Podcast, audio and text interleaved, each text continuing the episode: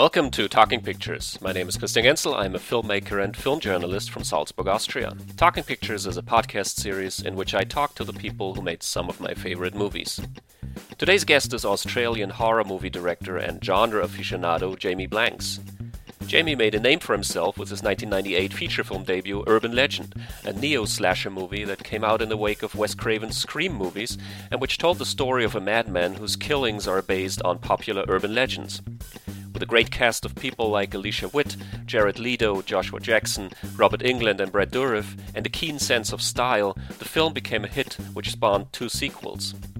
Jamie then made another stylish slasher movie, Valentine, which took its cues from the Italian Giallo movies and again featured an excellent cast of actors like Marley Shelton, Jessica Capshaw, Denise Richards, and Katherine Heigl.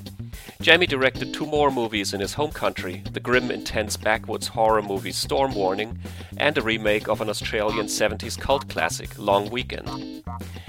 In recent years, he's worked as an editor and composer, most notably for popular Mark Hartley B movie documentaries like Electric Boogaloo or Not Quite Hollywood.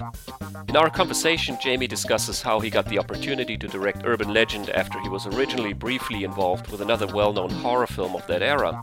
He talks about his stylistic choices and the screen history of some of his actors, and he recalls receiving some very good advice from Wes Craven himself.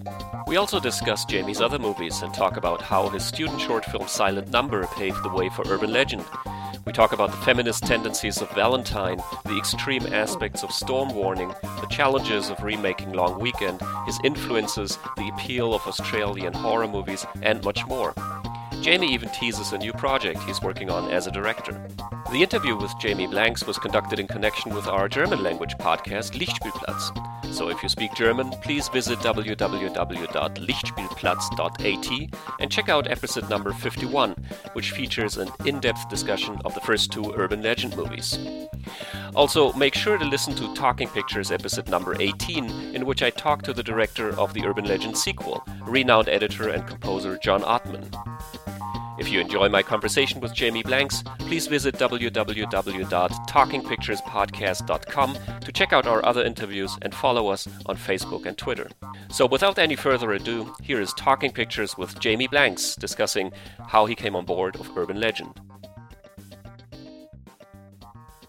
the, the way I got the movie was um, I heard that they were putting into production uh, another film by the guy who wrote Scream. It's called I Know What You Did Last Summer, and I um, I'd missed out on Scream, even though they'd sort of put me on a list of potential candidates because of my short film, and I didn't want to miss out on the next one. So I thought I'll um I'll shoot a trailer for the script to prove them that, that I know what I'm doing, because I had about four thousand dollars worth of um you know spare cash that I could throw at it, and um, so I went out and just uh, shot elements from the screenplay that I thought, you know, if, if I edited the, if, if, the whole film had been shot and I was editing a trailer, what would be the, the moments from the film that I'd want for the trailer, and I just went out and shot those little elements and, and, and cut together this little trailer that I sent to the producer. Uh, unfortunately, it got there uh, after they'd already signed a director, but he did a fabulous job, and you know Jim Gillespie did you know he, he, he did as much as anyone for keeping that um, 90s sort of slasher resurgence happening. Um, but the producers of the film promised me, um, they said, look, you'll either direct the sequel to this movie or we'll find something else for you to do. And less than a year later, true to their word, they contacted me with the screenplay for Urban Legend, which had been in development and was going to be fast tracked into production. They, they brought me over in January of, of 1998. And the film was set to start shooting in Toronto in April, sort of late mm-hmm. April. And um, so they hired me based on the trailer um, that I'd made and my short film, and my obviously my passion for the for the project and um, you know, I, I, I, had a strong vision for how I saw the movie working. I thought the concept was really strong. I'd never seen anyone actually. Ta- I'd seen urban legends turn into movies before, like When a Stranger Calls, and there's this episode of that Joseph Sargent anthology movie uh, Nightmares that was done in 1983. Um, you know, other, other films have been based on urban legend. Alligator by John Sayles and Joe Dante. Mm-hmm. I was not Joe Dante, Lewis Teague had been uh, based on an urban legend. So uh, I just thought it was fun to take uh, that premise and use it as the basis of a slasher film. It was a really inventive take on um, the slasher movies, and it was a different way to go after Scream had kind of uh, sort of turned the genre inside out and kind of done a very meta approach to horror films, I thought, you know, uh, this would be a smart angle for another um, film appealing to that same kind of market. Mm-hmm. So, um, yeah, they brought me on board, and it was all systems go. It was just hit the ground running and, and get get the film um, ready to shoot. Mm-hmm. So the the script was uh, pretty far ahead at that time, or pretty much locked. Uh, wasn't locked. It was. It had been developed pretty extensively by by Silvio and Gina Matthews, one of the producers. And then Silvio and I got together and we spent a lot of time working um, while I was casting and, and, and, crewing the movie. We spent a lot of time working and fine tuning the script. Uh, even bringing Silvio up to Toronto once we'd started scouting locations and reworking sequences from the movie to suit the locations that I was going to shoot in. So um, that, that, that work kind of was ongoing um, all the way through the first couple of weeks of production. Silvio was up there helping and, uh, and working with me on the script. But essentially, the story had kind of been figured out in broad strokes before um, before I came on. Mm-hmm. The, the ending the, the ending of the movie was my idea. The, the coda at the end, we were trying to figure out how to end the film, and it was my idea to bring Rebecca back that way and sort of uh, have the whole film being told as a story. So that was kind of a fun uh, ending. Was, was that ending kind of a reversal of uh, John Carpenter's The Fog? it sort of was. One of my favorite movies. Uh, I, I kind of like the idea that it was all being told by uh, you know, a group of kids telling a story. It was it was it, it was definitely in, in, my mind that um that movie, mm-hmm. which was the film that sparked my interest in filmmaking in the first place. I see, and I think the the uh, the font that you use in all of your credits, I think that's John Carpenter font, right? It's Albertus, yes. The, the, font that Carpenter used from everything. I think it started in Escape from New York and mm-hmm. went all the way through to They Live. So uh, yeah, that was my nod of the hat to, to the, the filmmaker that got me in, interested in directing and, and scoring for film. Mm-hmm. Mm-hmm. So, were you interested in, in urban legends before you made the film? Did you study them? Well, I, I, would heard I heard of all the urban legends. I mean, I'd heard all the folklore stories. So, um, it, as soon as I read the script, I um, I recognized all of them, and I just thought it would be fabulous because if, if I recognized them in Australia, I figured they they have pretty much worldwide appeal. It wouldn't be, wouldn't be just something that American audiences would uh, relate to. Mm-hmm. Yeah, because also your um, the short film that you mentioned, uh, Silent Number, uh, that's kind of like two urban legends conflated into one, basically, right? The yeah. the babysitter and the phone call and the vanishing hitchhiker, I think. Exactly, exactly. Um, there was definitely um, there was, I, I, always found those stories uh, appealed to me because there was always a good twist at mm. the end. And I, and I thought it was important when you're making a short film. You've got to set up an interesting premise. You've got to develop it in an un, unexpected and surprising way, and then you've got to pay it off with a twist, like a good episode of The Twilight Zone. Um, a lot of my filmmaking uh, uh, fellow film students were doing kind of um, personal dramas and things like that. I, I mm. was very much genre focused, and um, and all, all, the student films I made always had a twist at the end, and yeah, so um, yeah, that's definitely where Silent Number was kind of inspired from from that kind of world. Do you remember the, the first urban legend that you heard? Yeah, I mean the first urban legend I heard was the was the babysitter and the man upstairs. That was one that always killed me. I think it was because of the, of the movie When a Stranger Calls that I saw um, in my formative years, along with a whole lot of other important 80s films that kind of set me on that path. Um, that was the first one I remember distinctly being an urban legend. Mm-hmm. I'm curious, does Australia have different urban legends than America? Uh, I don't know. We, we, we, there's a there's a sort of a, a legend of uh, a, a bunyip, but, but all but all different cultures have their own urban legends. I mean, there's urban legends that are specific to all parts of the world. So um, there weren't any particularly Australian ones that I that I wanted to bring in. The, the most famous ones are the ones that we used in the movie. Mm-hmm. I always said I, I, I, pity the person who's got to make the sequel to this film because we've gone and used all the all the really good ones. Yeah, actually, the first one I ever heard was the one where uh, the boyfriend's death, uh, you know, in the car in the woods, and then oh, yeah, scratching on the roof. And um, it, I think I remember hearing that one in Stephen King's book, Danse Macabre. He talks about the hook, and I remember reading about that. And that, I think that was the first time I heard that particular urban legend It was through Stephen King mm-hmm. uh, and that book.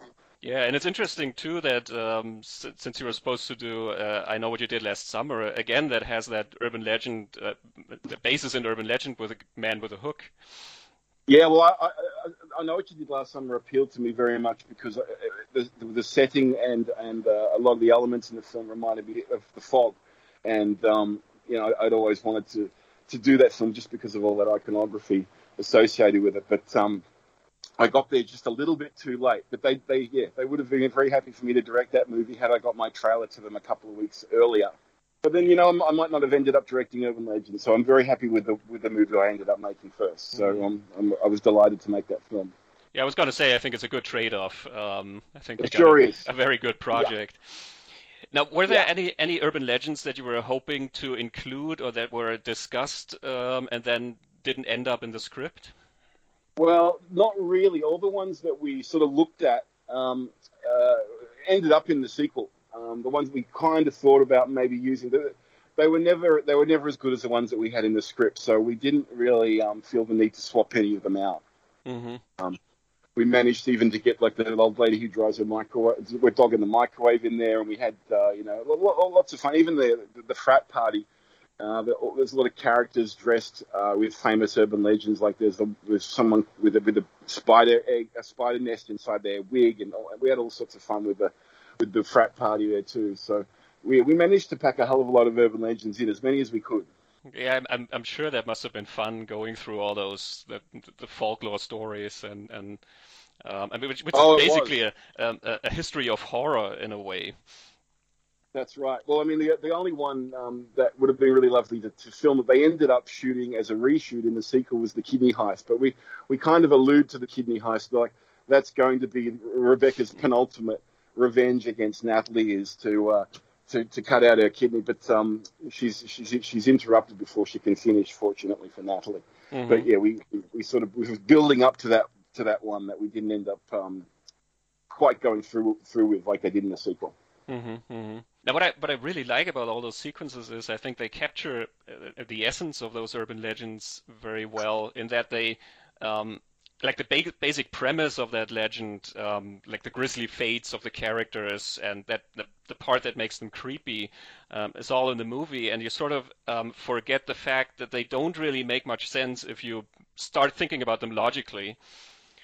Yes, that, that's credit to Silvio that he managed to weave them all in there and keep the plot moving fast enough that you don't have too much time to stop and think about it. like I mean, case in point, the um, the opening segment, which I think is brilliant. It's one of the the, the best opening segments um, of any horror movie. Um, in in oh, thank you. Um, I think that that's a, like a standalone short film almost. Um, yeah, it was a movie within the movie. Yeah. And if you if you think about it, I mean, it doesn't really make much sense to kill somebody while they're driving. I mean, if you're in the back seat, it Yes, well, that, that, that's why there's this strange dissolve as the axe goes through the window and we just sort of dissolve and it disappears and then we quickly cut away because mm-hmm. um, she was traveling at speed in a, in a, in a thunderstorm. Uh, yeah, it, it, doesn't make a whole. But look, look, Brenda was committed to her theme and um, she was really willing to put her own life at risk in order to carry through uh, her plan. So mm. I always thought, you know, full points to Brenda. She's definitely uh, nothing if not um, resourceful and hardworking, and she she sticks to her topic. yes, well, it's true. Killers are often very dedicated people, and they're often very admirable in their determination. I think. Yes, yes, very committed. Um, was the casting of, of Brad Dourif in that segment um, was that sort of a like a, a, reference to his history in horror films? Oh, it certainly was. He, it was so funny. It was when I read the script. He was the first character that popped in. He was the first actor that kind of popped in my head as I was imagining that scene. And I guess it was because he played that stuttering character in One Flew Over the Cuckoo's Nest. Mm-hmm um, Billy Babbitt. And if you look at the um, the gas station, it's it's B and B gas. So that we had we had a little bit of a reference to Cuckoo's Nest there, and um, and uh, also obviously he has that great voice. You know, when he had to scream the line, I just remember his lines in Child's Play. Just, he sounds wonderful when he's screaming at the top of his lungs. He's just got he's just got this commanding presence and this great mm-hmm. voice. So. Um, yeah, Brad was the first and only person I really considered for that role, and I was delighted when he said he'd, he'd do it. And also because he's such a he he always plays the villain, the psychopath, um, and so once he turns up in the movie and he has that Brad Dourif look in his eyes, you sort of oh uh, yeah, he's playing. He's, we're totally using all his screen baggage to our advantage, like like we did with Robert Englund. Mm-hmm. Um, it's it's you want you want to immediately think that he's that he's a villain, so it's uh, it was perfect. It worked it worked on multiple levels to, to cast Brad in that role so that was a, an, an interesting time, I think, in, in horror films where right after Scream, horror films became so self-aware and, like you say, um, had this meta level in it that they were um, sort of uh, putting in all those references to pop culture, to, to other horror movies, um, to have that additional um, sort of wink to the audience. Was there a lot of discussion um, how much you would you wanted to move into that direction, or?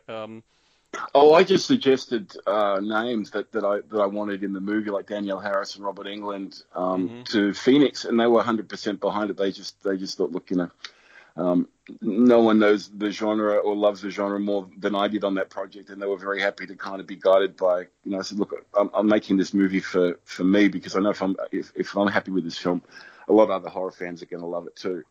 And they were fun, they were wonderfully supportive with all those decisions that we made. They um they, they completely got behind it all. Mm-hmm. Yeah, it's it's part of the fun, I think, spotting those references and and like seeing Danielle Harris, who comes with her own history. Yeah. Like you know, oh, that's the girl from Halloween four and five. Um, that that sort of um, adds like if you're a horror fan, that's uh, something that's very enjoyable. But I think there's always yeah. a, a, danger of of doing too much of that, like to. Um... Yeah, we just tried to we just tried to have just enough of it so that it was a bit of fun. I mean, it made so much sense because Robert Englund's character was a red herring in the movie, um, it, it, but you never really think that it's going to be him, even though the story points in that direction, you know, quite quite heavily. But we just thought we'll, we'll use their um, their past horror film um, history uh, to our advantage. And you know, if we'd gone overboard with it, it would have just been a whole lot of stunt casting. But because we just sprinkled a little bit of it throughout the movie, I think um, that's why it works. Mm-hmm. Yeah, there's also a couple of references, like the Foxy Brown um, reference yes. with um, the, the, cop, or the Dawson's Creek joke, which uh, I love. I didn't get it yeah, exactly. then because I didn't yeah, watch was, the, was... the, series, but um, a couple of years later, yeah, that was my it. idea at the time. I said on one take to Josh, I said just just react as though the theme song for Dawson's Creek comes on the radio, and he and he gave us that reaction, and we put the song in in editing and the audio it was the one moment that tested highest out of the entire film with the audience. So we had to spend the money and buy that song for whatever a second and a half that it appears in the movie. Yeah again i think it's it's it's a uh, like a perfect little moment because it's not overboard. It's just this little the, the face that he it's makes. a throwaway yeah, yeah, it's a throwaway little bit of meta uh, humor that just, just, it was it was kind of key because it lets the audience in on the joke that um, you know that, that we're not taking this whole thing too seriously, that everyone's having a bit of fun with it, and I think you know that stuff goes a long way. I think the the era is also interesting um, in terms of how much horror moved into the mainstream at that point. Um, like if you look at the 80s, horror was pretty much still a um, like an underground thing, something that was for you know a, like a specialized group of people, so to speak. Yes, um, yes, it was. And then was Scream sort of invigorated the whole thing and and moved it into the mainstream. So um, you had bigger production values and bigger names attached to it. Um, yeah, it was it was amazing. It was the third time Wes Craven had a, a, gigantic impact on the genre. I mean, the first time was with his Last House on the Left and The Hills Have Eyes kind of ushering in that, that whole era of, uh, of really dark, uh, ultra realistic uh, survival 70s uh, horror. And then with Nightmare on Elm Street, he brought that whole element of rubber reality into the slasher genre in the 80s. And then with Scream, he kind of, um, you know, he sort of turned the genre on its head. I mean, and credit to Kevin Williamson too for that wonderful script. Mm-hmm. So, um, yeah, I actually was fortunate. I got to have dinner with Wes, um, with Silvio Horta, the writer we had dinner with Wes one night um, before we started production of the movie, and we just got to have dinner and just ask him a whole bunch of questions, and, and just spent a really lovely night with him. And um, yeah, it was just we were just so honored to, to, to meet the great man and to you know to say look we're, we're about to make a movie to, uh, to to appeal to the same audience that you just opened up with Scream, you know, kind of you know seeking his blessing in a way, you know. And he told me uh, good advice. He said the first thing that the audience has to fear in any movie is the filmmaker. They've got to make they've got to believe there's a madman at the wheel who's capable of doing anything to terrify them. So Silvio and I took great note of that when we were working out the opening sequence to make that as uh, as terrifying as we could. Mm-hmm, I see. Yeah, I think that's that's good advice, and it, it certainly applies to Wes Craven's movies. Um... Oh, it sure does. Yeah, he practiced what he preached. That's for sure. Amazing. Did you experience that um, on a level um, like the when you have studio backing and you have uh, higher production values and, and, and everything? Uh, did you experience more pressure um, to sort of turn in a uh, commercial not, product? Not, not, on that movie. I mean, there was there was there was definitely a degree of pressure because I was making my first film and I wanted to impress the studio very much with how I shot it. But I've always, um, even my short films and stuff, I've always been very visual with the way I um I, I stage things and with the way I use the camera. So I wanted to make sure that the rushes that the studio were getting every day looked fabulous and they were really they were really happy with what they were seeing. And I made sure that I moved that sequence, at the opening sequence, up early in the schedule, so we'd have a completed section of the movie that they could see. With you know, we could edit it, we put sound and, and, and music to it, temporary music to it, just so they could get a sense of a chunk of the movie uh, as it as it would look finished. And that gave them a huge amount of confidence in me. Mm-hmm. And um, it took a hell of a lot of pressure off me once they'd um, given such positive feedback to that sequence. So yeah, we were, we're strategic in terms of how we how, how we scheduled that in the um in the 50 day shoot. uh, let the executives feel at ease, and then you're allowed to do what you want. That's right, exactly. no, they were a wonderful studio. I've, I've never been so supported by a studio uh, since. Actually, Phoenix were just a delight to work for. Now let's talk a little bit about your style, since you mentioned the camera and everything. Um, I notice very much that you move the camera a lot. There's always uh, movement, um, like a, a, lot of pans, a lot of movement, a lot of, um, you know, basically the camera rarely stands still. And I imagine that it's difficult to edit um, when uh, you don't really have those um, those shots where everything stands still. Uh, it's well, I'm very careful when I'm shooting because um, my background is in editing. So I, um, you know, to do some of those elaborate shots, that, that eats up a lot of your shooting time because you're setting up, you know, big crane moves and, and, and it all takes time. And that means that you're, you have, you have to basically, the trade off. You, you can't go in and get a whole lot of coverage on a sequence where you've got some elaborate camera movement.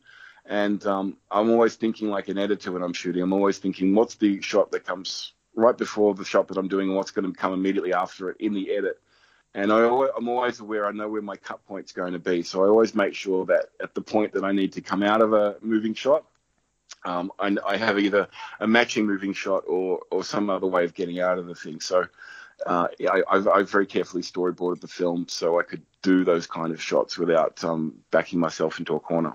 Mm-hmm.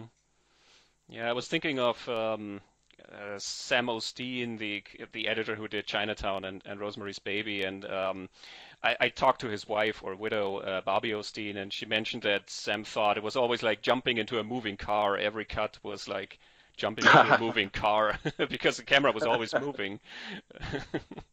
yeah, well, it was a little bit different in the 90s. I mean, we had an audience that had grown up on MTV and um, you know, you look at some of the um, the later '80s movies, like you look at Renny Harlin's Nightmare on Elm Street, and there's some really audacious camera moves in there. And then the, look at all the Sam Raimi stuff and Kathryn Bigelow's movies, and even Carpenter's movies. He moves the camera to uh, quite a lot. And um, so I just thought, you know, the, the audiences would, be okay with that kind of style. You know, if we're a little bit flamboyant. Uh, with the camera sometimes, but it's also look, it's a motion picture. I always think a motion picture should move. it's true. I think that's why they're called motion pictures, right? yeah, as long as there's not unmotivated camera movement, as long as the camera's moving for a reason, I think I think um, you can get away with it.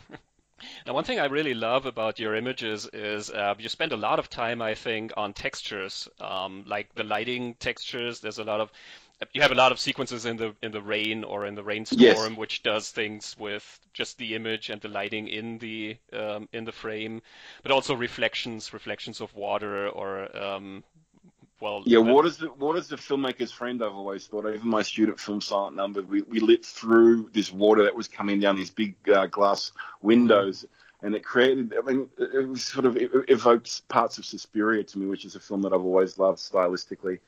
Um, you know, I just we, we, were we were coming right up against it with Urban Legend in terms of reality. We didn't want to make it so stylish that it didn't feel real. Uh, we were trying to create a, a, middle ground where we could have a bit of style, but it was also still grounded in some kind of reality. Uh, I just watched James Wan's *Malignant* last last night, which got a lot of great things about it. But the, the lighting is very artificial. it doesn't feel like the real world, and so you know, that, but that's a style that he was embracing. I think he was going much more of a Dario Argento, Mario Bava kind of um, lighting palette. So you know, it's all it's all just about how what sort of lighting uh, style you set for the movie, and then you've got to stick with it. You know, that's that that becomes your your, your color palette. Mm-hmm. I think that's a that's a direction you went into more with your second film with Valentine. Um, yes, looks more uh, has I think that has that it has that Italian influence. Like oh, it's very much a giallo inspired movie. It was like a, uh, I wanted it to be a hybrid of an American '80s slasher film and uh, you know an Italian giallo. So um, yeah, I was very happy with the, the, way those two styles merged in that movie, and it, you know, once it, it still had that element of a little bit of heightened style to it but uh, not so much that it took you out of the reality of the film. Mm, I think it, uh, it's noticeable very much in the segment at the art uh, exhibition. Yes, that's uh, probably where we get our most flamboyant with that sequence. Um, that was always kind of a big centerpiece, um, you know, kill for that movie. So a lot of time and resources were dedicated to getting that sequence uh, working. mm, it was good fun it's it's it's an amazing sequence. Just the, the visuals of it. Um... Well, they we had a we had a relatively limited set we could shoot that on. So what they did is they made the set modular, and they would give me this little miniature version of all the panels that I could move around on a board, uh-huh. and I could come back the next day and give it to the production team and say, okay, day after tomorrow. Move the panels into this configuration because I'm going to shoot the reverses, and we wanted we wanted to make it seem much bigger than it was. So it was clever how they were able to make it modular and you know overnight they could move the panels and then the following day we could shoot in a different configuration. So that was one way we sort of extended the scale of that particular set it's kind of funny how everybody in the movie says that he's such a bad artist because I look at that art exhibition and I was, I'm like, yeah, I would like to see that. I would like to go through that maze and, and see all those video screens. yeah, it was kind of wild. He, um, uh, yeah, he was he was an interesting character. And there's another urban legend in, in Valentine too, the one with the contaminated food, like the maggots in the um, the yes. candy. That's right.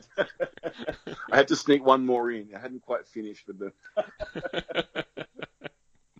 but overall, Valentine is, is, is much more of uh, it is a straight horror film um, that doesn't really have a lot of those references and and uh, ironic comments. Um, no, we were we were playing more with just Valentine iconography in that movie, and um, you know, and it's ultimately it's a revenge film. It's a it's a revenge, ultimate revenge of the nerd movie. You know, someone who just simply couldn't get over his um, his childhood.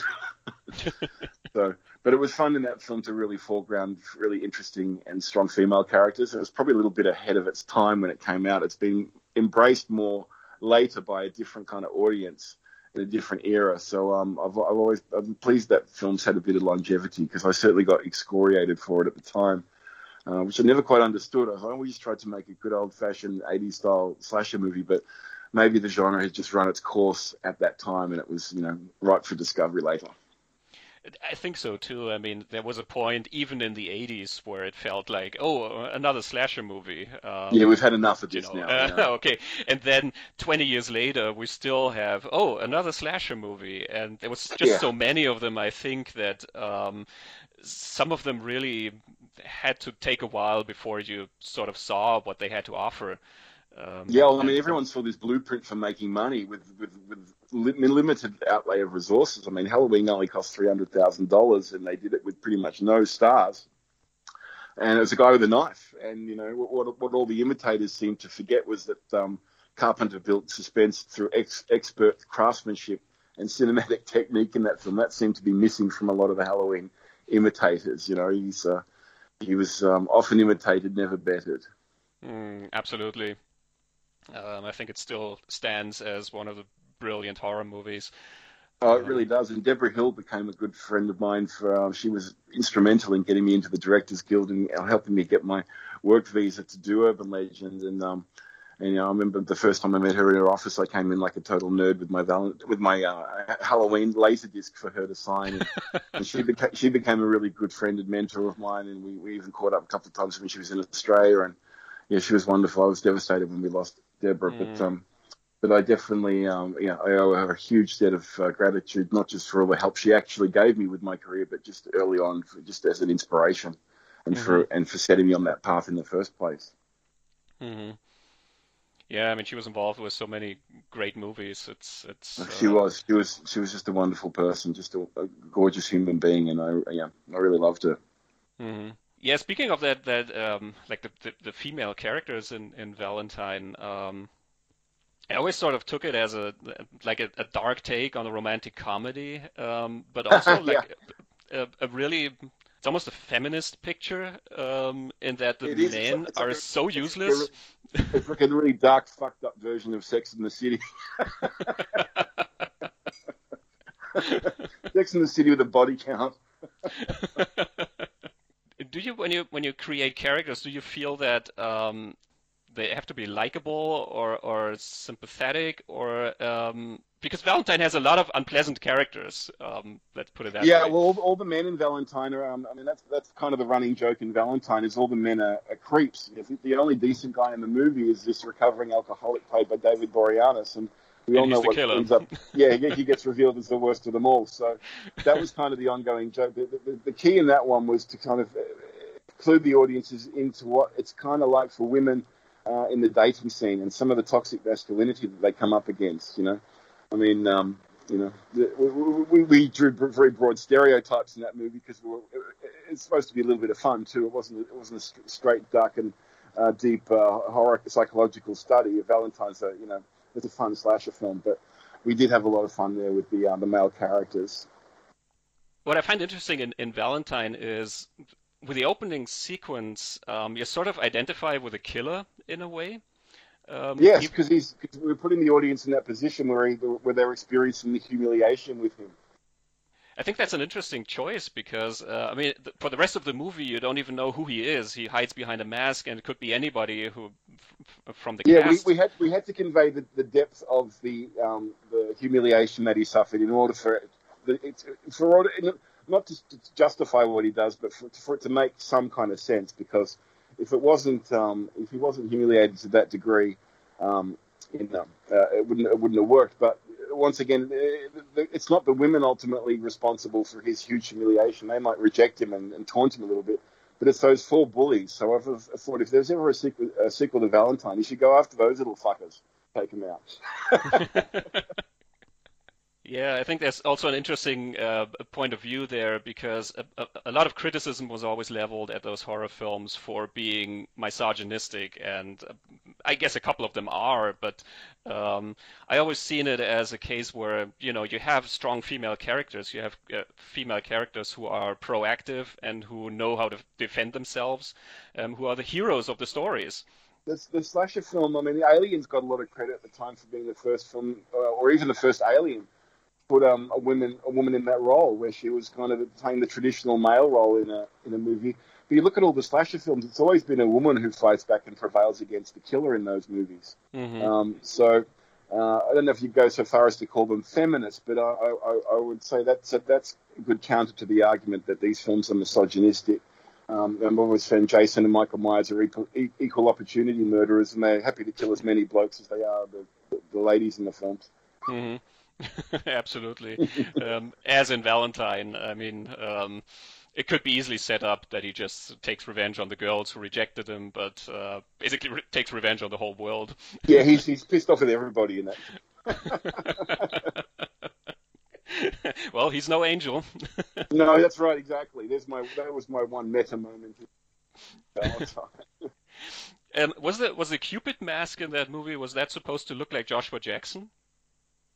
No, um, it was actually uh, that mask was designed. Um, I, I, remember my wife and I going off to um, Barnes and Noble or Borders and buying these books on Botticelli, and we were just going through picking out iconic cherub images that we liked. And we found one particular painting that just nailed the look I was after, and we gave that to design to KNB, and that's they kind of they designed it based on a Botticelli cherub. Mm-hmm. So that's where it came from. It was originally a pig's mask in the movie, when Donna and Wayne Powers wrote it.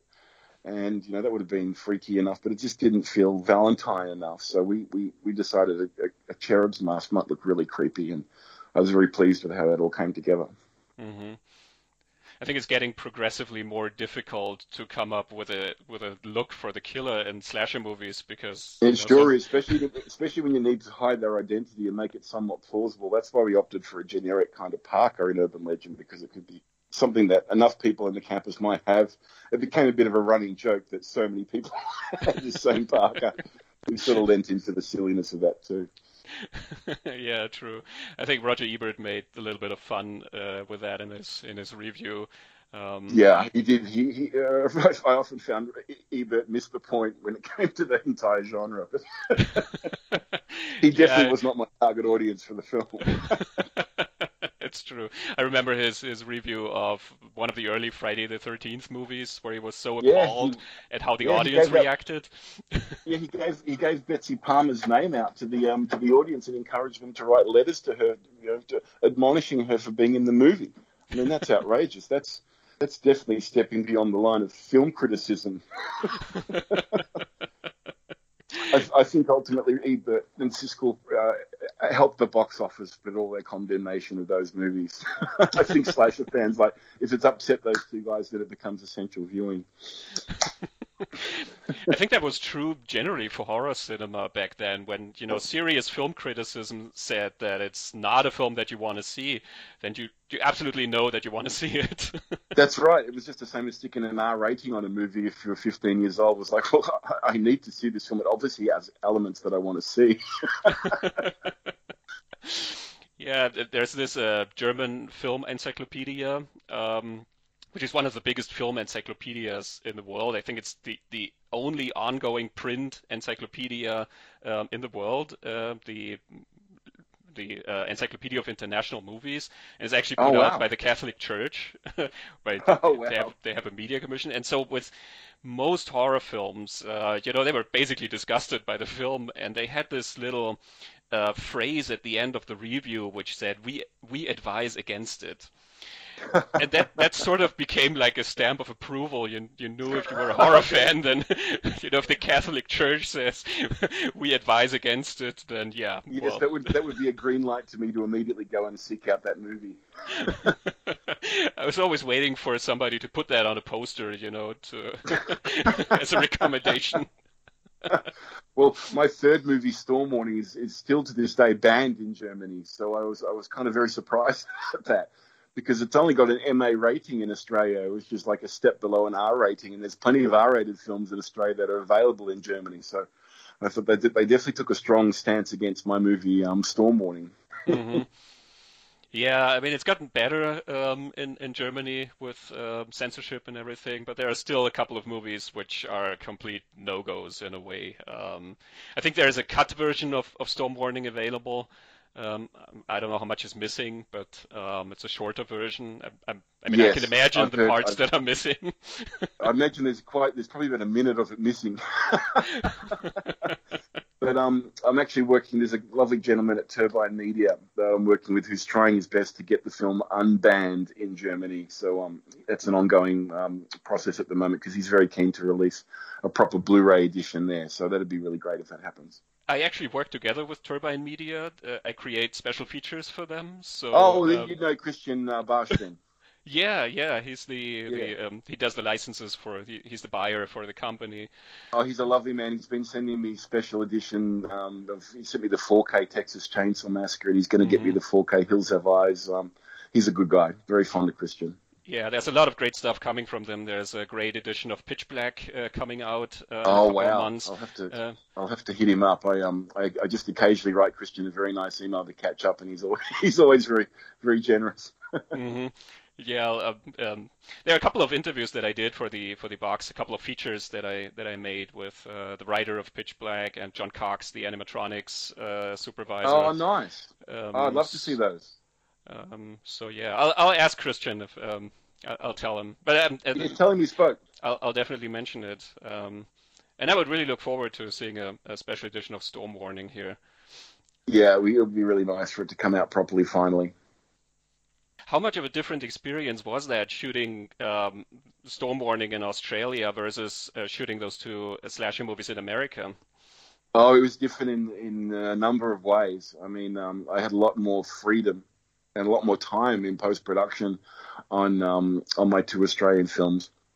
I, I, even wrote the score to those two movies. I had so much time in post to do that. Uh, it was yeah, it was, it was fewer resources, much fewer days to shoot the picture, but I had a really terrific crew. They worked really hard, and we um, we had a wonderful time on that on that uh, movie. I uh, I had a lot more studio interference on Valentine than I ever did on Urban Legends. So, and a lot of the violence um, got trimmed out of the movie, even after the MPAA rated Valentine R. The um, studio decided to cut some of the stuff out um, because they were concerned because of Columbine and they'd been associated with the Matrix, which had at the time sort of been you know linked to the Columbine um, massacre because mm-hmm. the kids were wearing trench coats and, and, all the guns and everything. So they were very um, nervous about the content of Valentine. And uh, at the time, Warner Brothers hadn't directly produced a hell of a lot of horror films. They weren't really known like they are these days for producing a lot of horror. At uh, the time of Valentine, it was very, very rare for them to do a film in that genre. So, um, yeah, it was it was much different working in Australia. I got to work with um, uh, Everett De Roche, who I've been a big fan of for years and years. He wrote so many classic Australian genre films, mm-hmm. and he and I worked on both those movies together in Australia, and um, I loved that experience it, kind of feels like Storm Warning is a film that couldn't be made in America at all. Uh, no, because it's no, such it's an extreme. It's very film. much a. It's very much well. He, he, Everett wrote the script in the '70s, so it, it kind of feels and behaves like a '70s exploitation movie. Um, in Everett's original script, the couple get stripped naked and they spend half the film actually naked, and we, we're not going to go that far. It'll be banned everywhere.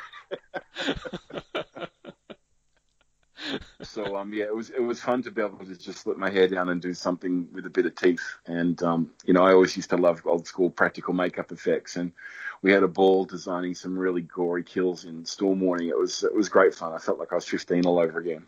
do you think there's a limit to um, how far a horror film can go?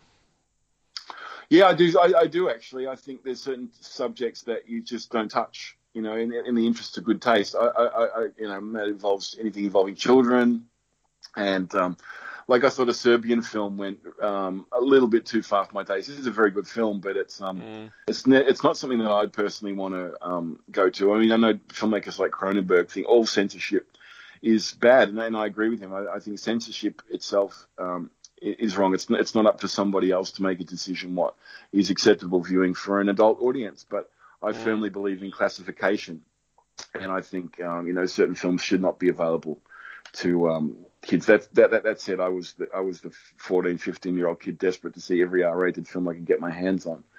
But um, there was just there's just certain films that I just think maybe you wouldn't um, you know you wouldn't want your child seeing certain things at the wrong age. You know, I mm-hmm.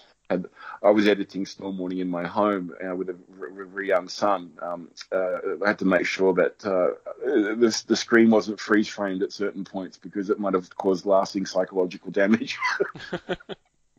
yeah, but it's true. It, it is a disturbing film. Um, it, it, it, definitely is not for children, not for no, um, no. But it's a feminist movie in the end too. It's just like it's it's about mm-hmm. um, my politics are on full display there. You know, I um I'm a very liberal kind of guy, but when it comes to law and order and um and uh, I, I I'm yeah I'm I, I think we're way too lenient on certain perpetrators of certain crimes and anyway, Storm Warning was a chance for me to just um, enact some fitting rough justice on these people.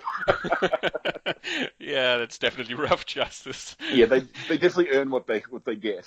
I'm pretty sure when you see that with an audience, uh, all the men in the audience go, "Ooh." Oh yeah, yeah. That was that was the scene that I was looking at. I mean, it was my wife who said, "No, you've got to go and you've got to make the movie because of that scene." Um, I was thinking, how am I going to do this? You know, but um, we ended up figuring out a way to make it work on screen and, and get get the desired response without um, being too, you know, graphic. We just give just enough information so you know what just transpired, and it takes a couple of beats before people kind of realize the penny drops. What just happened? Oh, oh, and then they react. So yeah, that's um, that's always fun to watch with people. Yeah, I, kind of got tense um, as soon as she builds this little prop, Mhm. um, and she explains, okay, well, this is um, what I'm thinking about this. Yeah, Um, yeah. And you sort of know, okay, you, you- you're not introducing that just to, you know, let it go at the end of the movie. That, that, that there's gonna be some scene where that comes into play. It's And like so- introducing a gun in the first act. You've got to fire that gun in Act Three, otherwise, it's way, way, way have you introduced that particular element to the movie. So, yeah, Yeah. set up and payoff. So the, the, the whole sequence where she's led up the stairs and everything, I, I, I sort of felt like really tense and like, oh, okay, I know what's going to happen now. Yeah, she's walking kind of uncomfortably all the way up those stairs, and it's just just laying just enough information for you to start dreading what's going to happen to to him. You know, you know. Yeah. I was reminded of uh, one of the Italian genre films. I forget which one it was. I think one of the women in prison films by Bruno Mattei or something, where Uh-huh. um, I think the girl sticks a. She, she has like a razor blade um, and um, like a cork, um, like from a wine yeah, bottle. that, that that rings a bell. I'm trying Yeah. to remember the film, but yeah, yeah, I Yeah. think that might have definitely been in Everett's um, mind when he um when he conceived of that sequence. Yeah, very brutal. But again, yeah, the men are, are completely useless in the movie. I mean, she's the one who basically does most of the, the, the saving. I mean, he's knocked out early on. Um, like yeah, we have to we have to incapacitate him, so it's uh, it's up to her to, to save the day. And I know Rob was very frustrated playing that character. He said to me, "Can I at least kill the dog? let, me, let me kill somebody." yeah, and that was that was a lot of fun. I think that's a very refreshing take because we see so many movies where you know men save the day and the women sort of admire them for that, or um, Yeah, exactly. We, we we definitely wanted to make that all about um, you know it, it, this, the the, the title. It's it's referring to her. You know, Mhm. she, she is the storm that's coming. So um, yeah, we definitely we definitely wanted to make it uh, very female centric, and she's um, you know, it's she she, she plays that uh, the, the the classic hero of that movie. Hmm Now, when you do the the music to um, your own film, does that influence the the way that you direct it as well? Uh, no, I mean, I kind of had in my head an idea of where I was going with that score, but um, I ended up scoring that film three different ways, and, and the, the final scores ends up some sort of elements of the three passes that I did on the film. Um, you know, I, I kind of all, all the musical decisions I made in in post production, and, and the music was written to support the images that I'd shot, not the other way around. Did you want to uh, do the music for Valentine and Urban Legend as well? Not Urban Legend. It would have been crazy because um, uh, we only had 13 weeks of post production, and um, Oh. you know I wanted a full orchestral score, and uh, you know it was it, I'd always wanted to work with Christopher Young. He was the it was the one composer I had my heart set on, so I was overjoyed when he said yes. But I did want to score Valentine, and it was Steve Mirkovich, my editor, who talked me out of it. He'd done several films with John Carpenter, and he said, "Look, those those films are done on longer schedules than." than your movie is. And, and when, when we lose, uh, you know, we, when we gain a composer, we lost the director on those films. And Carpenter had done it many, many times, and he had a, a relationship with Alan Howarth. He had a studio. I would have been renting gear and starting from scratch, and it just didn't make sense in, in Vancouver for Mm. me to, to ultimately score the film, even though Warner Brothers had agreed to let me do it. You know, they listened to some of my stuff, and I even took the keyboard into stu- the studio one day and was playing stuff for the music department and the, the execs there, and know, they, they loved kind of the direction I was heading in. But it just made sense on that film to um, to bring Don Davis in, and Don did a wonderful job, and I absolutely loved working with Don. So um, no, I don't. I, I, as much as I would have loved to have scored Valentine, it was it was a smart decision to go with with a brilliant composer like Don Davis. Did you ever say in the music selection, like uh, the songs in the movie? Yeah, on, on both the movies. Yeah, they they they send me truckloads of CDs that I was listening to every day. You know, on the way to set and on the way home every day, I'll be popping in these CDs from Warner Brothers, and um, selected all the music that's in the film. Uh, There was, there's not a single track in in Valentine that was forced on me. I, I, I was I was allowed to choose all the music, so I was very grateful for them to you know involve me to to that extent. Yeah, I love the the, the, the soundtrack to Valentine. Um, Yeah, it's a terrific songs. That's- CD. Uh, that's an amazing CD. I had that in my car uh, quite a lot uh, when it came out, and it introduced me to prof- uh, Snake Snake River Conspiracy. Yes, yeah, conspiracy. They're great. I mean, it was just look, it's, that's a terrific song in the film, and look, the the whole soundtrack was was terrific. Very very happy with that uh, that you know, choice of music. I, I, I just always hope that Don Davis's score can come out, and I'm working with Howling Wolf Records, who just released my soundtracks to Storm Warning and a film I did called Crawl Space. I didn't direct Crawl Space, I did the mm-hmm. score for that. They both won um, Best Score at Screamfest, which was very um, happy because uh, they're the only two scores I've ever had uh, entered at Screamfest. So it was nice to win Best Music both times for those. But Howling Wolf and I have developed a nice relationship, and we're currently working with Warner Brothers to get Don's score released on CD. So um, we are working on that in the background. Mm, yeah, that would be a nice treat. Um, that was during a time when uh, mostly when you uh, you got a soundtrack CD, you had all the songs on it, and then maybe yeah, exactly. one or two tracks from the composer, which didn't really fit the mood of the the, the yeah, rest of the album. on Urban Legend. That we were told we could have 15 minutes of the orchestral score before a whole lot of royalty situations kicked in, and all the individual uh, musicians would have had to be paid, which mm. would have made releasing the score unviable. So Chris released the soundtrack um, through uh, himself, and he sent me a whole pile of them.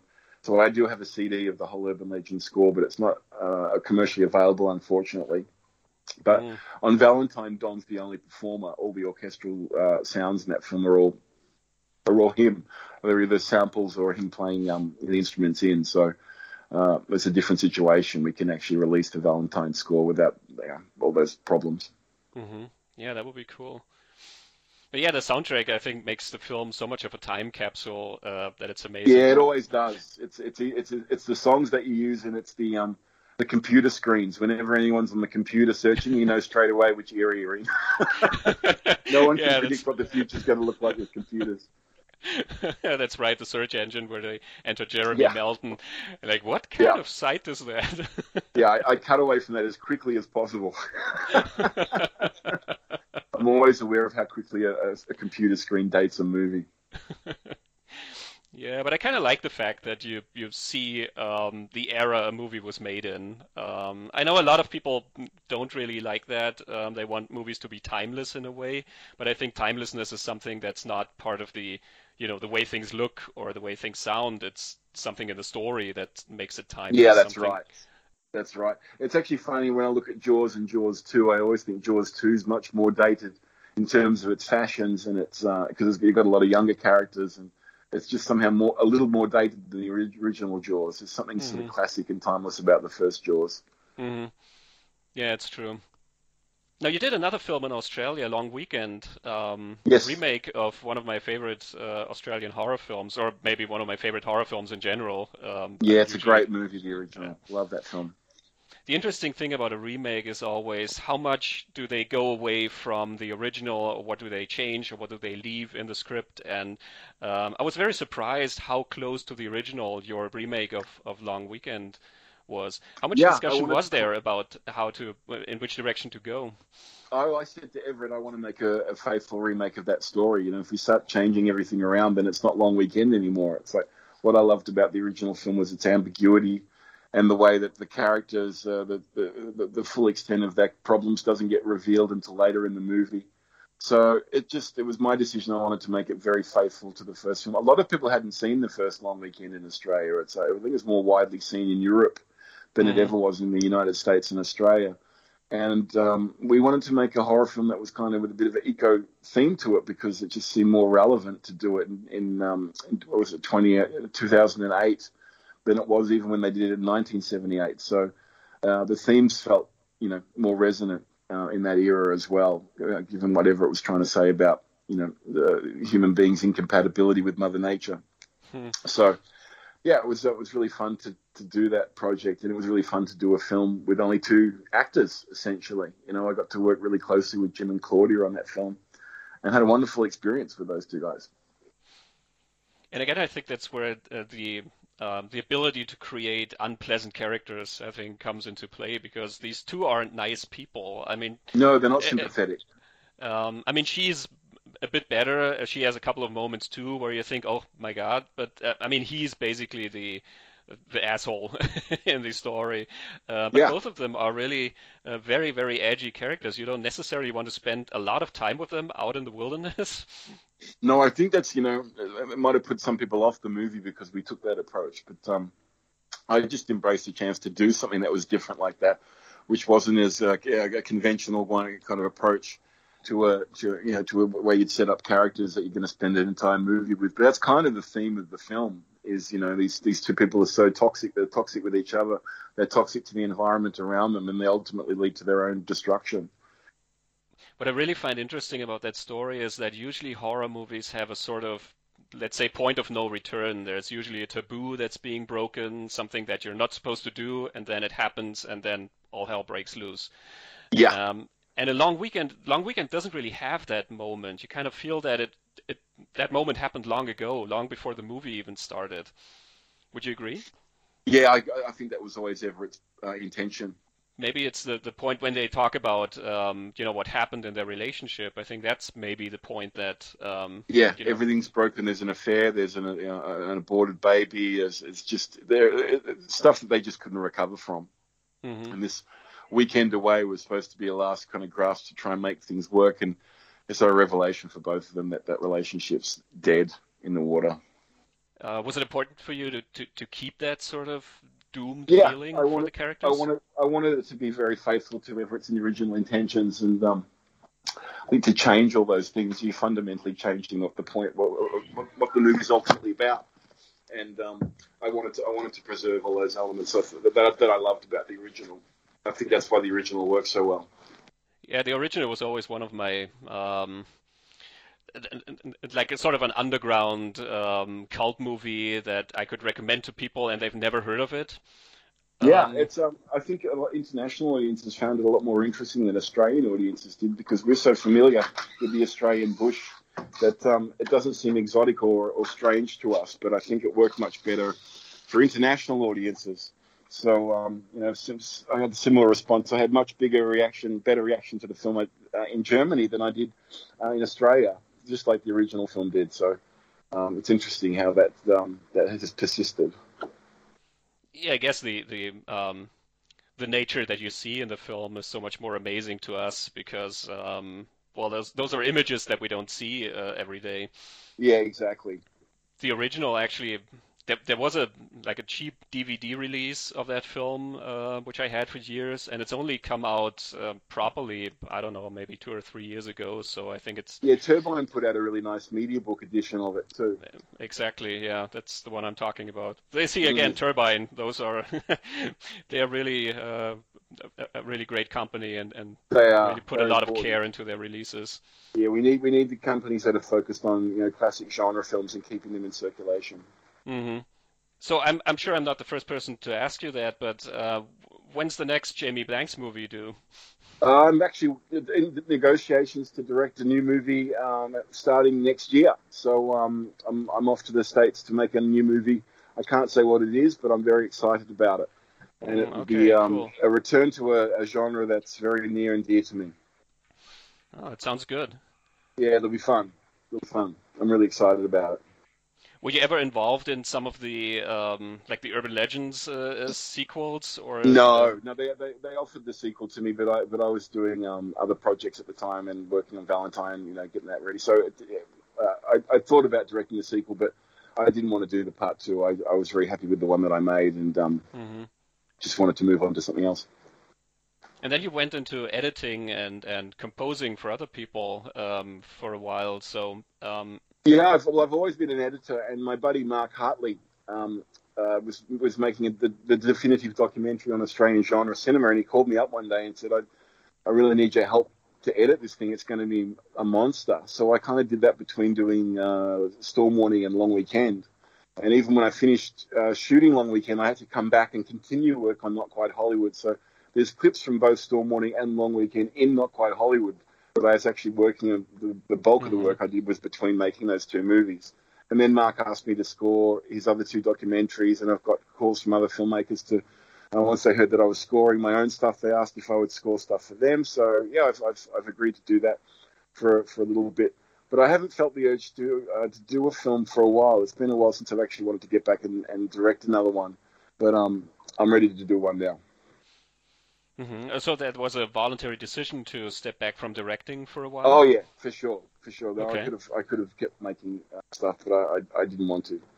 Um, yeah, lots lots of personal reasons for that, but um, it just it was just uh, I was happy to take a little hiatus. Yeah, those documentaries that you mentioned, um, I, I I've seen uh, um, all of them, all of Mark Hartley's documentaries, and um, I was kind of amazed that that must have been so much work to to go through so much footage, It was so much it was beyond footage. beyond what I could have imagined. It was we we had to take for not quite Hollywood. Uh, we had to go and rip DVDs of the movies that we wanted to use, and then we used to uh, stripe time code onto those uh, ripped DVD uh, quick times that we were working with, and then using those time codes to get a rough approximation of where in those movies the original elements might be, and then we went back to the to the film and sound archive and accessed the original negatives of all these movies and had to transfer just the elements we wanted, then frame match, eye match them back into the movie. So that was incredibly laborious, and the amount of split screens and quick cuts in that documentary, it was it was a massive job. Yeah, and you had so many uh, people who who were interviewed for the movie. Um, It was that it was it was it just just logging all those interviews and, and being able to find comments relating to a particular story. Um, that was a massive job. Um, it's one one of the biggest editing jobs I've ever taken on. But I really loved it, and I was really, you know, so glad to be involved in that film because it was the first time we'd taken a serious look at Australia's genre film history. It's like Mhm. those, those movies were mostly ignored. So um, I Mhm. was very happy that Mark Mark asked me to be involved in that. So how long did it take to uh, find sort of a through line through all of that material to find the like the, the, the structure of that documentary? We worked seven days a week for for months. I mean, we were on that thing for a long time. It was a very very long uh, period of post that were on that picture. Wow. It's it took a long time. Wow. I, wasn't involved in the editing of his second one, but I but I helped him cut Electric Boogaloo and scored the last two um, documentaries for him. So that was more fun than I've ever had, had in my life doing the score for Electric Boogaloo. One day I'm working on a Charlie Bronson thing for Death Wish 3, and then another time I'm writing Chuck Norris on Ninja Music, and then we're doing something by Zeffirelli. So it was it was just I, could- I was able to do all sorts of different musical styles in that documentary, and it was just so much fun. One of the one of the most fun jobs I've ever had, actually. Yeah, when I saw the documentaries, I always kept wishing that, you know, there were longer segments with the individual people because there are so many uh, interesting and, and great people in there um, who I feel they have so much to tell us. Um, and then sometimes they're only in there for a minute or two. It's true. I mean, that's that's why there's been so many DVDs uh, released with uh, added extra interviews from not quite Hollywood. I mean, there's just Mhm. there must be there must be 50 or so DVDs that have come out in the wake of that documentary that use footage from that documentary in there. So, um, yeah, we actually probably could have cut uh, probably could have cut a TV series out of it. There was enough material. That would have been amazing, like a really comprehensive look at Australian genre cinema. yeah, we might still be editing it.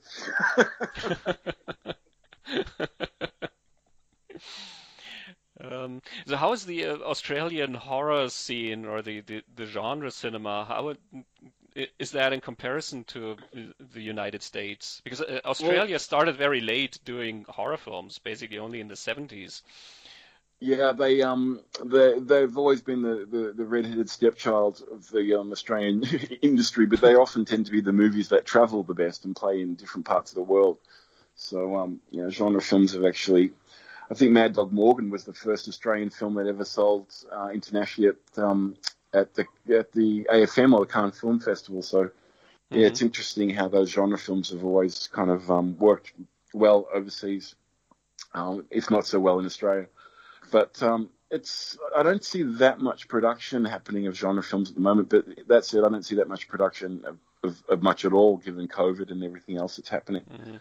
So I'm very happy that I've got a film to do stateside um, next year because um, I've actually got a TV project, a genre project that I'm working on here in Australia with a lot of other genre filmmakers that we've been trying to get set up. So I'm hoping by the time I've finished my next movie, I can Mhm. come back and work on this series, which will be really fun uh, project and get to work with some of my friends who, who make terrific genre films here too. Is that kind of a like a Masters of Horror? Uh, Yes, very much so. Very Okay. much so. Idea, yeah. That's that's that's that's the concept for it at the moment. So um, we're trying to get that set up. Oh, that's cool. Um, yeah, it'll be really fun if we get that going.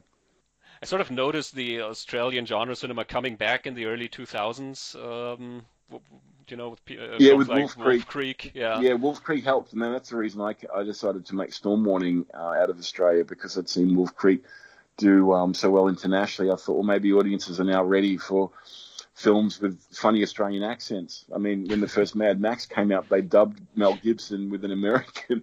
so yeah. the accent didn't always work so well internationally. yeah, I remember I saw a film called Body Melt. Uh, oh yeah, Phil Brophy. I know Phil. Yeah. um, and that was, um, you know, the first time I saw it, I barely understood a word of it. mm-hmm. Yeah, um, yeah. But it's like a different language. Got more used to um, to the variety now, but um, yeah. Um, so I could see why people are having problems yeah. with that. it was a bit of an impediment for a while there. strange. Do you feel that Australian genre cinema that they tackle different types of stories, or that they have different approaches to them? Yeah, I think they do. I think Australians are like uh, they're a bit, bit, bit, more ready to go for broke and just go for your throat. we we don't mind upsetting mm-hmm. people and, and making some really confrontational movies. I mean, my, my mate Sean Burns made a film The Loved Ones, which was terrific. I just thought re- really great kind of fusion of a John Hughes movie with a with a with a sick exploitation picture. So, you know, it's it's fun. Um, Australians definitely have their own sensibility mm-hmm. which I think is a terrific, terrific thing. You know, it's uh, the world needs variety, and there's all sorts of uh, horror encompasses all different styles and uh, tones and approaches. So it's um, yeah, there's room for all of it. I think it also always connects with the um, like the culture it was made in, and also the just the way the country looks. Um, I mean, Australia has such a specific look that um, you know it, it, it's it's easy to use that for um, a production as a sort of as a, a, unique selling point.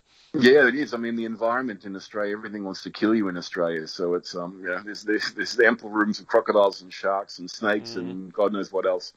Um, the Australian environment is um, you know, we're all terrified of the outback. We all cling to the, the, the fringes of the country on the on the coasts. You know, no one wants to to face the terrors of the outback. I think that's one of the the uh, the fascination that, that's part of the fascination when you see a long weekend here in Europe because like if you live in Germany there's just no way you could get lost in the in mother nature um, right the way they do there because you know even if you do get lost in the woods, you would just have to walk a little while into one direction, and there's the next city. That we don't just right. don't have those big spaces.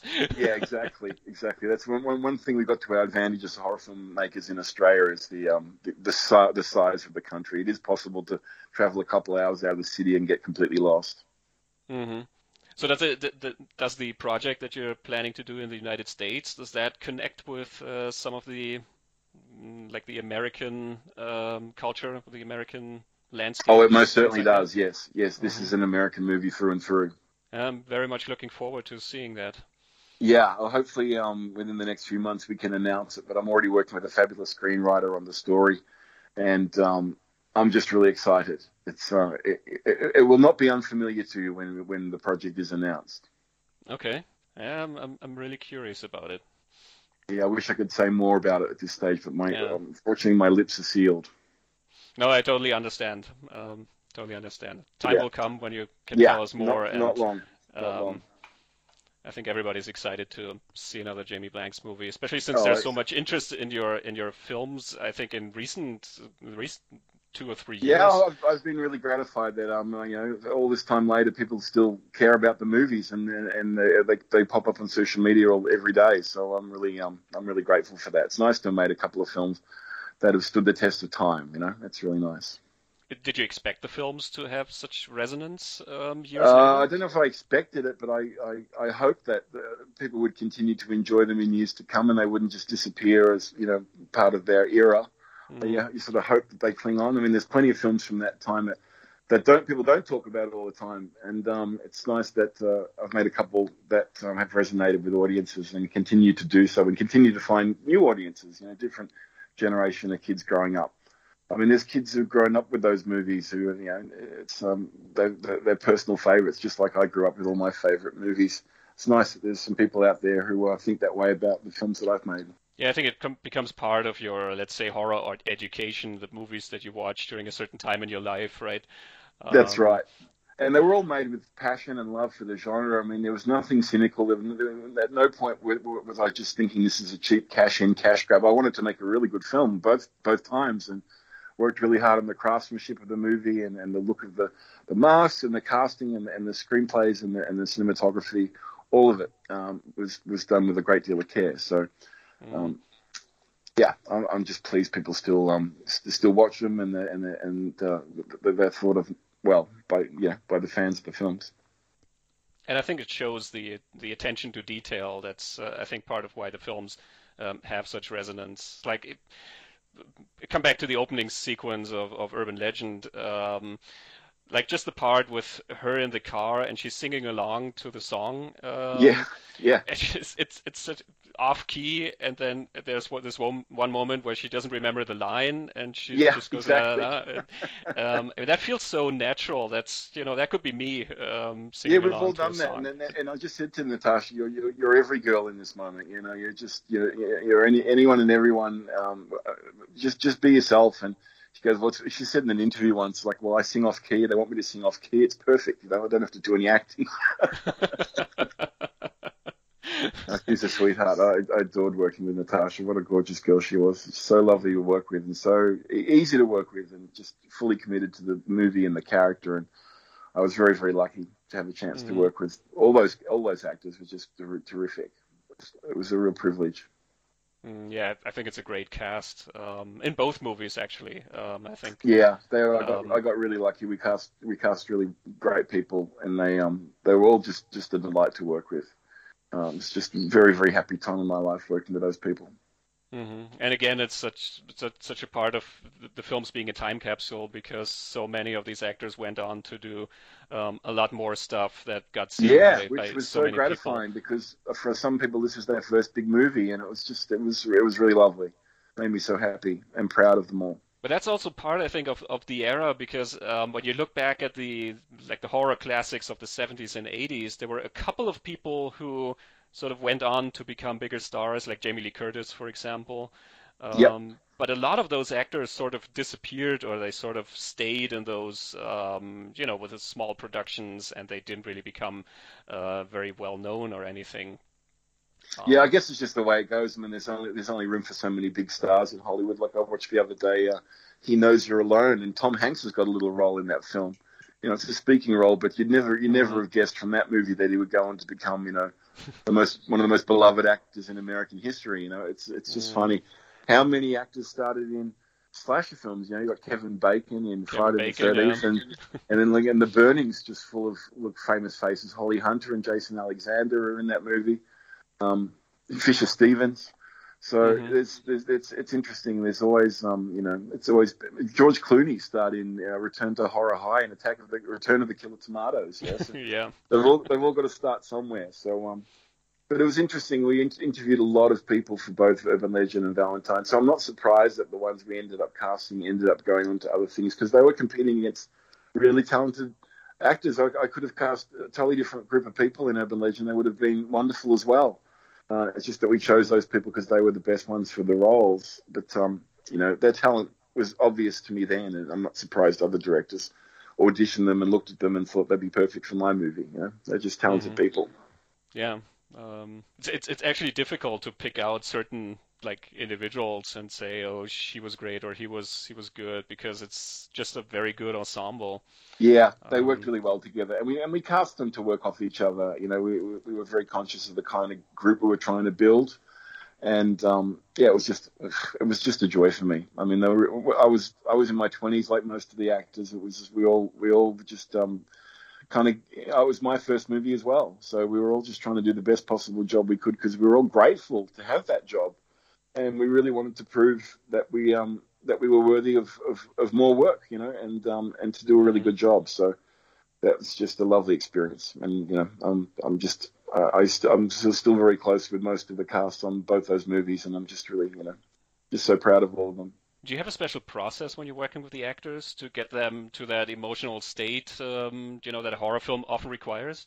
Yes, well, every actor is very, very different. So every actor has a different process that they need to get to a, a place. Like um, the easiest one for me to work with, uh, who had just had all those that stuff available straight away, was Tara Reid. You know, she had a big chase sequence in Urban Legend, which required her to do all sorts of physical stuff and emotional stuff and she could just turn it on and off and was completely convincing in every you know we used to call her one take Tara because she she nailed everything first time I mean I often would go for a second take because of camera or whatever but it was never because Tara wasn't believable um, you know she found that stuff really easy to do uh, Alicia uh, we had to work in a different process because she had kind of a different uh, emotional arc that she had to go on and different kind of reactions that, that, that than than what Tara had to do. So mm-hmm. every actor was very different. Rebecca was very conscious of not wanting to go too over the top with her performance, but also wanting to lean into the, the camp just enough so that we know it's it's fun. Mean, she's got a you know slide projector. it's we're not taking the whole thing too seriously. So it's just a matter of finding uh, the right balance and the right tone for each actor and um, you know, and just working with them because they've all got their own their own way of doing things and their own way of getting to where they need to be emotionally. And just my job to help them and, and to get out of the way when I have to get out of the way and, and to provide assistance when they need help. Yeah, one of the actors from from Valentine, which I found amazing, which um, it's, it's somebody that really isn't talked about a lot. Uh, it's Jessica uh, Capshaw. Uh, oh, she's brilliant. Um, when I rewatched the film, um, I thought she's actually the most interesting character. She is, and, and as, as, written, that part was very, very different. Jessica brought a hell of a lot of that of that emotional core to that character herself. It wasn't always immediately on the page, and she managed mm-hmm. to find just the right way in to that character that we like her when she's and, and, and she's you know she's used as, as a red herring and, and ultimately you know, there's a big twist involving her character at the end of the movie that all had to track and make sense. Actually, at one point, she was that character was the villain in the story, and I I actually mm-hmm. altered it to make it to make it uh, David make make David Jeremy.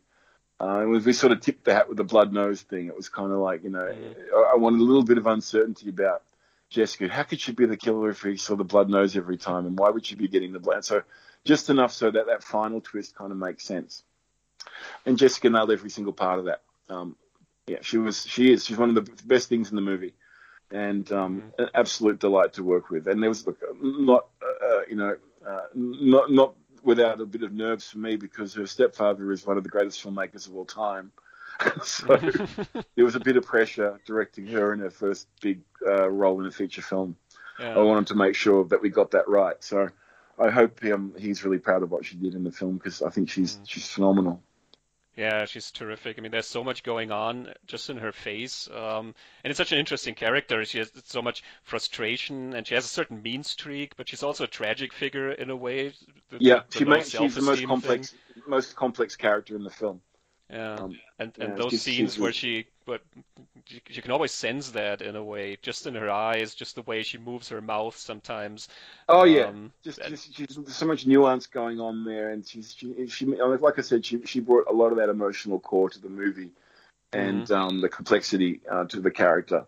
It's a it's a much better realization of the character on on camera than it ever was on the page. So I, I'm always really grateful to Jessica for just lending her talents to the movie um, and, and doing such a beautiful job. Now you mentioned that we were you were asked to do a Valentine too. What would that sequel would have looked like?